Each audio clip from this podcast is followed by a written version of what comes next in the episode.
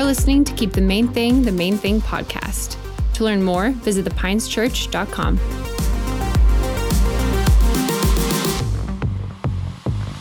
Welcome, everyone, to the Pines Church online experience. My name is Matt Joya. I am the lead pastor here at the Pines, and we are honored that you have carved out 20, 30 minutes and change to study God's Word with us. For those that you that are joining for the very first time, we are in the middle of a series titled Emmanuel, God with us. And so, if you want to check out some of those previous messages, you can go and find that on our website, on uh, any podcast streaming platform, they're all there. But I wanted to start out obviously, this is the Christmas season, and it is the most wonderful time of the year.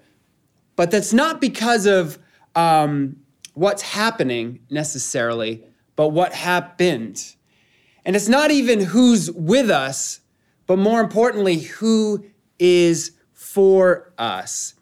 However, if you look around, you really have to have um, spiritual eyes to see because there is an antichrist spirit, there's a, a Grinch spirit that tries to rob us of this season, tries to blind us out, a darkness that tries to snuff out um, the light. Have you ever noticed how easily offended people can get at Christmas? It's actually quite alarming. Um, we can no longer, you know, people no longer just say Christmas tree, they might say holiday tree, or they can't say Merry Christmas, they say Happy Holidays. You know, you can say Happy Halloween, um, you can say Happy Easter or Happy Valentine's Day, you can even say May the 4th be with you, Happy Birthday, but you can't say Merry Christmas. And that's because, um, th- that's because what the antichrist spirit is trying to do is take is trying to take Christ out of Christmas, trying to take Christ out of this world. You know, you even see the abbreviation Xmas. Have you ever seen that? Like I've always wondered like that somebody didn't have the time to write Christ. What do they do with that extra, you know, time that they only have to write down four letters? No, there's a there's an assault um, to take Christ out of Christmas. But the interesting thing is, even if you throw an X in front of miss and you think that you're taking out Christ, I did a little digging in the Greek, which is the language of the New Testament. The word, the word, the letter X, the chi, actually is the, the word Christos, which is Christ. So even when you throw that X in there, you are proclaiming that Christ is the reason for the season. So cancel culture is nothing new. Herod tried to cancel out the birth of Jesus by killing all the, the, the, newborn baby boys, but he could not do it. You cannot cancel Jesus. And so the Bible warns us, even way back in the beginning, that there is this Antichrist spirit, that there is this darkness, this gross darkness that makes an attempt to cover our eyes. And so that's where we're actually going to pick up because it promises that this darkness, even though it's coming against us, it cannot overcome the light. And so I'm going to be reading out of First John today, or uh, rather, John. Um, in John 1 1 through 14. And so I'm going to go ahead and read this with you. If you have a Bible, we're going to throw it up on the screen, I believe. But I just want you to, I want you to hear this with fresh ears okay? Because, you know, with our natural eyes, we may not see that there's an antagonistic antichrist spirit that's trying to take Christ out of Christmas or trying to take Christ out of the world. We may not see this darkness. And so that's why Jesus encourages us to ask for eyes to see and ears to hear. And so in John, it says this In the beginning was the Word, and the Word was with God, and the Word was God. He was in the beginning with God, and all things were made through him, and without him was not anything made that was made. In him was life, and the life was the light of men. I want you to remember that was the light of men. The light shines in the darkness, and the darkness cannot overcome it. There's that antichrist spirit that I was talking about. It's here, but it cannot overcome the light. There was a man sent from God whose name was John. Speaking of John the Baptist, he came as a witness to bear witness about the light, okay? That all might believe through him. He was not the light, but came to bear witness about the light. The true light, which gives light to everyone, was coming into the world. He was in the world, and the world was made through him. Yet the world did not know him. He came to his own, and his own people did not receive him. But to all who did receive him, who believed in his name, who gave the right to become children of God, who were born not of blood, nor the will of the flesh, nor the will of man, but of God. And the Word became flesh and dwelt among us, and we have seen his glory glory as the only Son from the Father, full of grace and truth. I want to hone in on that. The Word became flesh.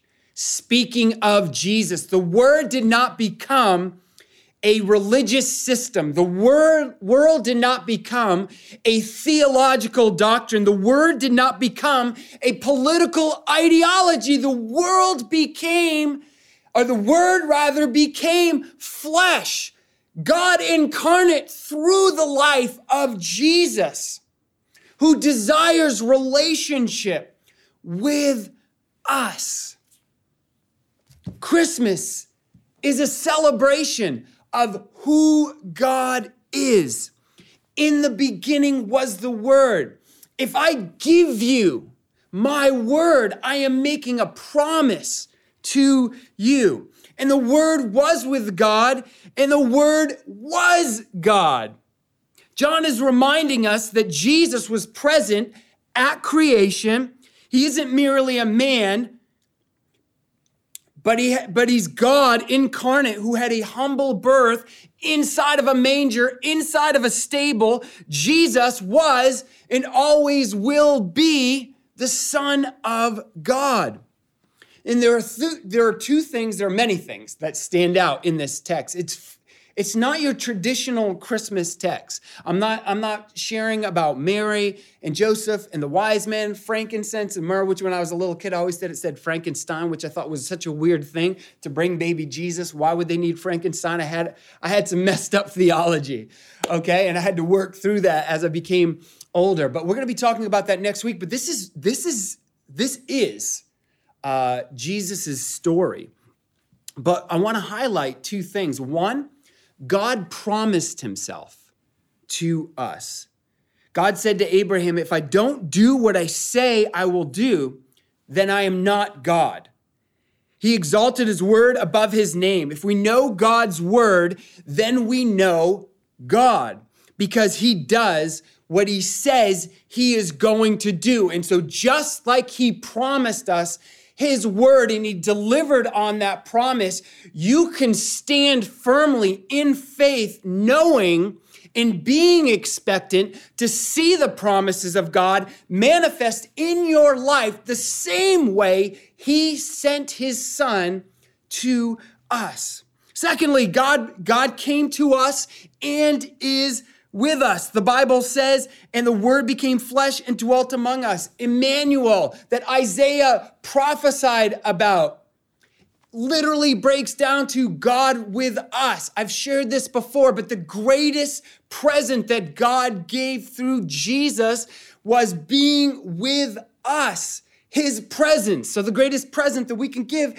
is our presence because that's the gift that God gave us. Jesus tore the veil. We didn't have to sacrifice any animals, we didn't have to approach a priest. We have direct access to do life alongside and with the creator of the, of the heavens and earth.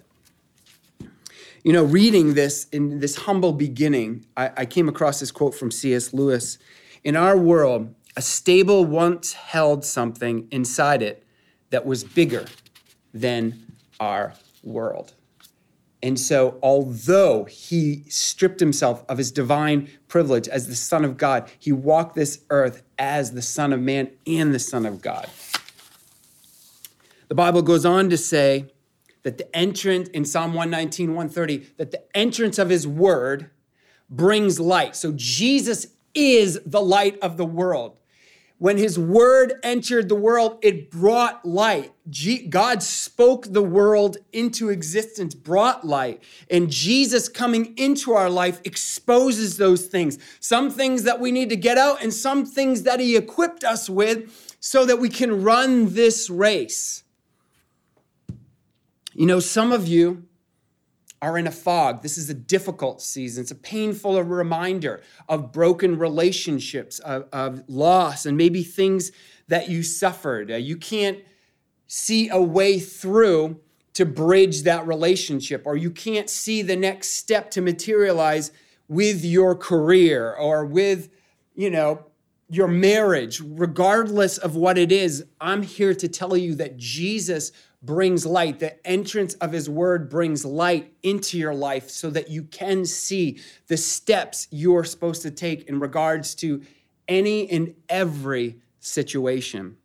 John 8, 8 12 says this I am the light of the world. Jesus, whoever follows me will not walk in darkness, but will have the light of life. Jesus gives us the light of life so that we can walk according to the path that He has laid before each and every single one of us. One of the greatest gifts that He gave us is found in Psalm 139 16, when He said that every moment of our life was recorded before a single day passed. He wrote out your destiny and your calling. And he promises that if we give our lives, surrender our lives to the lordship of Jesus, and he becomes our Savior and our Lord, that he will light up the path to that destiny and calling. There is no reason for any of us to walk in the fog, to walk in the darkness when God promised us the light. And not only did he promise, he delivered on that promise. You see, I believe the Bible holds two profound, holds many uh, questions for us, but it holds two profound questions that I want to pose to you as we enter into this Christmas season. It's so easy to get distracted with all of the different festivities and traditions and, and requirements that come along with it. And I'm not here to knock any of them. I love, I love all of it, okay? I love the figgy pudding, although I've never had it. Uh, I love all the things that come with Christmas. It, it's a great time, but we can't miss the reason for the season. And I'm reminded in the very beginning of the Bible, in the creation story, God created Adam and Eve, and they're in the garden. And he says, You can eat of any tree, but just not of this one. And the, the serpent came and it deceived Eve, and Adam and Eve ate of the tree, and their eyes were open, and they hid. And God comes back, God comes to the garden, and he asks this question. He says, Where are you? And I ask that to some of you today. Where are you? Where are you in your walk with the Lord? Where are you in your walk in this life? Are you in the darkness? Are you riddled with fear, anxiety, and depression? Do you not know the next step to take? Are you dreading this season because of the painful reminder of wounds and hurts and offenses from the past? God would ask you, I believe, where are you? Secondly, Jesus was walking with his disciples. Now, keep in mind when he asks this question, he's done a lot of ministry alongside them. Okay? Yeah, he retreated here and there to spend time with his father, but he was doing life with the disciples. And he asks them this question Who do you say that I am? So, in other words, yeah, I've been with you. Yeah, we've, you know, we've we've woke up and, and we've gone in the and, and gone to sleep in all the same area and we've gone to these different towns. We've done a lot of life together, but who who do you say that I am? You know, we most of us know if we live in America that Christmas is about the birth of Jesus. But it's far more than that. Is he your Lord? Is he truly the Son of God? Have you received him as that? Are you living in that reality, or is that just something you kind of know and have heard of? These are important questions. See, what will you do with Jesus, the light of the world, this season? Will you stay in the darkness and continue to hide? Or will you turn from yourself and step into the light of Christ? I want to give you the opportunity today to accept and to receive Jesus Christ as your Lord and Savior. Maybe you've gone to church your whole life, but you just feel, you sense inside of your spirit. That's the Holy Spirit's conviction. It's not condemnation, it, that doesn't come from God. It's a conviction that there's more. It's this gentle tugging of the Holy Spirit saying, Man, you, have missed it. It's time to come out from behind the trees, come out from the darkness and step into the light. I want to do life alongside you. I want to enrich your life. I want to show you how much I love and care for you. I want to show you the life that I penned before you ever drew a breath on this planet. But you got to take a step towards me. James 4 8 says, if we draw near to God, he will draw near to us. So I'm to give you that opportunity today, whether you're listening, whether you're watching, to invite Jesus Christ to become the Lord and Savior of your life. Now, Savior is a word we hear a lot around at Christmas. We even sing, but what does Lord mean? Lord means that we give him supreme ownership. It means that we no longer make decisions based off of our own intellect and reasoning, but we study God's word. And through God's word, it brings the light to see this world, to give us the eyes and the ears to see and hear the way that God sees and hears it. And so I want to give you that opportunity today. And so I want you to repeat after me Dear Heavenly Father, I repent of my sin. I acknowledge it and I repent. I turn away. I accept you as my Lord and Savior. Lord, I commit to studying your word and by faith living it out. I give you permission to expose relationships and things in my life that would deter me and try to drag me away from the calling and the destiny that you've placed on my life. And Father, I rely upon you for your grace and your wisdom to run this race in such a way that I win the prize. Now, I want to pray for you. Dear Heavenly Father, you've seen the sincerity of their heart.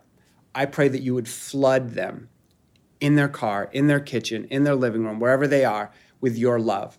That they would be able to feel the tangible presence of the Holy Spirit and how much you love and care for them, and that no one would ever be able to talk them out of this experience and knowing that they are a new creation now in Christ Jesus.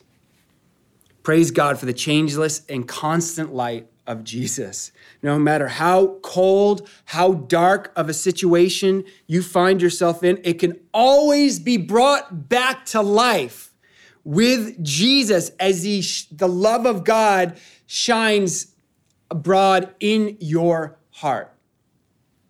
The life and light went out in Adam's race when he sinned in the garden, as we share, but Jesus is the light of the world. And when we make Jesus the Lord and Savior of our life, he enters this space and we begin to live the enriched life that he planned for us. And so be a light, share the good news, remind yourself of who you are in Christ I hope that you got something out of this. I just I just encourage you to share that. Not everybody knows the real reason for Christmas. And be a light to your world, your sphere of influence, and share the love of Christ with your unbelieving friends, with your most antagonistic and atheist friends, with your unbelieving and we don't see the, the world eye to eye politically, uh, family members, and just love them. Remember, people ran to Jesus. Prostitutes, mafia, kids, they wouldn't have ran to him if he was weird. But Jesus loved on them. He didn't condone their sin. Okay? He called sin what it was, but he loved people. And there's so much that we can learn from that. And so be a light this Christmas and point people to Jesus. Till next time, Godspeed. Thank you so much for listening to Keep the Main Thing the Main Thing, a sermon resource provided by the Pines Church in Bangor, Maine. We'd love to hear from you, so leave us a review on this podcast. If you have any questions, visit thepineschurch.com. Thanks again, and we'll see you next time.